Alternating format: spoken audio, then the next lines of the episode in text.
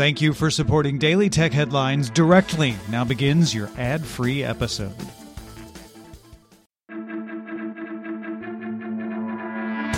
These are the Daily Tech Headlines for Monday, December 20th, 2021. I'm Rich Stroffolino. According to analysts at IC Insights, chip makers are on track to spend $152 billion on new fabs and production equipment in 2021, up 34% in the year, the largest annual growth since 2017. Contract fabs like TSMC, Samsung Foundry, and Global Foundries are expected to make up 35% of this. Researchers at Cortical Labs announced they created so-called mini brains of up to 1 million living human brain cells on a microelectronic array and successfully trained these to play a simplified version of Pong with no opponent. The researchers note the cells were able to learn the game in roughly 5 minutes compared to 90 minutes on an AI system. Bloomberg's Mark Gurman strongly believes Apple will launch a new external monitor. This would be a lower cost monitor compared to the existing Pro Display XDR.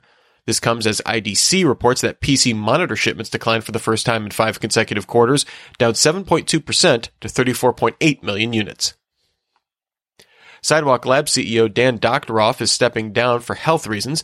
Relatedly, Sidewalk Labs and its products Pebble, Mesa, Delve, and Affordable Electrification will be folded into Google, Doctoroff wrote in a blog post Thursday. He added that Google parent company Alphabet will spin out Sidewalk's Canopy buildings as an independent company. Oracle announced it intends to acquire the electronic medical records company Cerner in an all-cash deal worth $28.3 billion. The deal is expected to close in 2022 and would be Oracle's biggest acquisition. ByteDance launched a new standalone shopping app in China called Douyin Box, aimed at Gen Z shoppers.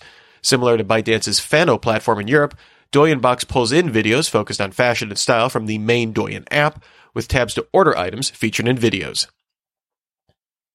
According to documents obtained by Finland's national public broadcasting company YLE, Meta employs 11 people in Berlin for Finnish language moderation on Facebook. The documents also show Meta has not developed Finnish language automated moderation for hate speech, violent content, or nudity. Automated moderation systems do look at content published in Finland in other languages, which Meta estimates is about a fifth of Facebook content in the country. Amazon announced its App Store now supports Android 12. Up until the fix, users who upgraded devices to Android 12 couldn't download, update, or open apps through the Amazon App Store. Retro Games announced its Amiga A500 mini console will go on sale March 25th, 2022 for $140. This will include an integrated keyboard like the original A500 with 25 bundled games, including Zool, Worms, and Alien Breed 3D. Xiaomi announced the TV Stick 4K, a streaming stick running Android 11 that supports Dolby Atmos and Dolby Vision. It comes pre-installed with Amazon Prime Video, Netflix, and YouTube with a bundled remote that supports Google Assistant. No word on pricing or availability. The Google Authenticator app surpassed 100 million installs on the Play Store. Android Police points out the app hit this milestone despite last being updated in May 2020 when it added a dark mode and the ability to export credentials to a new device. LG announced the 17 inch Ultra Gear 17 G90Q, calling it the company's first gaming laptop.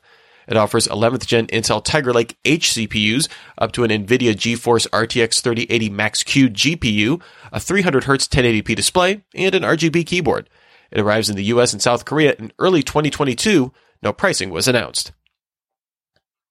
At the first major Halo Infinite tournament in Raleigh, North Carolina, players in the open bracket used Xbox Series X development consoles rather than retail units due to the ongoing chip shortage. These consoles operated in retail mode and offered the same experience as a standard Xbox Series X console. And finally, the Hugo Awards are an annual literary award for sci-fi and fantasy works. This year, the award introduced a category for video games. The game Hades won the first Hugo Award in the category.